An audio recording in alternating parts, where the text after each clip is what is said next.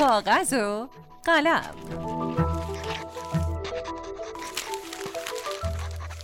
سلام. من عطیه سلطانی هستم. نویسنده و مدرس دانشگاه. و این 22 دومین قسمت از کاغذ و قلمه که میشنوید. این تمرین قرار آخرین تمرین از این فصل کاغذ و قلم باشه. و در آخرین تمرین می‌خوایم به اهمیت مکان در داستان بپردازیم. خب. بریم سراغ کاغذ و قلم اول یه شی انتخاب کنید و خوب بهش فکر کنید مثلا شیعی مثل صندلی، چاقو، تلویزیون، دوچرخه یا هر چی که دلتون می‌خواد. خب انتخاب کردین؟ حالا این شیعی که انتخاب کردین و به یک جایی که به اونجا تعلق نداره ببرین. مثلا چی؟ مثلا اجاق گاز و یخچال جاشون توی آشپزخونه است. نه وسط خیابون یا توی جنگل. تلویزیون جاش توی اتاقه نه کنار رودخونه. حالا شما شیعی رو که انتخاب کردین به جایی که تعلق نداره ببرین شیء من یه یخچاله و میبرمش توی کوه خب حالا بریم سراغ مرحله بعدی بیایید توی این مرحله درباره تصویری که خلق کردین سوال طرح کنید. یخچال وسط کوه. فقط الان سوال بپرسید. به اون سوالا لازم نیست جواب بدیم سوالاتمون رو با چگونه چرا چه کسی چه چیزی طرح می‌کنیم؟ و سعی می‌کنیم که با هر کدوم چهار تا سوال یا بیشتر طرح کنیم. خب؟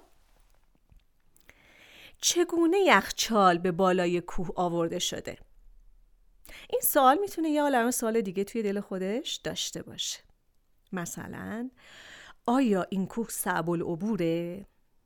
آیا جاده هموار داره؟ آیا پوشیده از برفه؟ و از این مدل سوالا سوال بعدی می‌تونه با چرا شروع بشه چرا این یخچال اومده اینجا؟ چرا اومده بین راه؟ چرا نرفته قله کوه؟ اصلا چرا رها شده؟ اصلا چرا رها شده؟ خب سوال بعدی با چه کسی؟ چه کسی یخچال آورده؟ آیا اون شخص توی کوه زندگی می‌کنه؟ خب چه چیزی؟ چه چیزی باعث شده که یه نفر یخچالو بیاره بالای کوه؟ این کوه چه ویژگیهایی داشته؟ چرا این شخص این کوه چرا این چرا این شخص این کوه رو انتخاب کرده؟ چه مدتیه که یخچال اینجا رها شده؟ آیا کس دیگه هم قبل از من از این مسیر عبور کرده؟ این یخچال رو دیده؟ آیا ازش استفاده کرده؟ سعی کنید تا جایی که می‌تونید سوالات مختلفی رو طرح کنید و ببینید هر سوالی چه امکانی رو به شما میده برای اینکه داستانتون رو پیش ببرید. خب ببینیم از این تمرین چه استفاده هایی می‌تونیم بکنیم.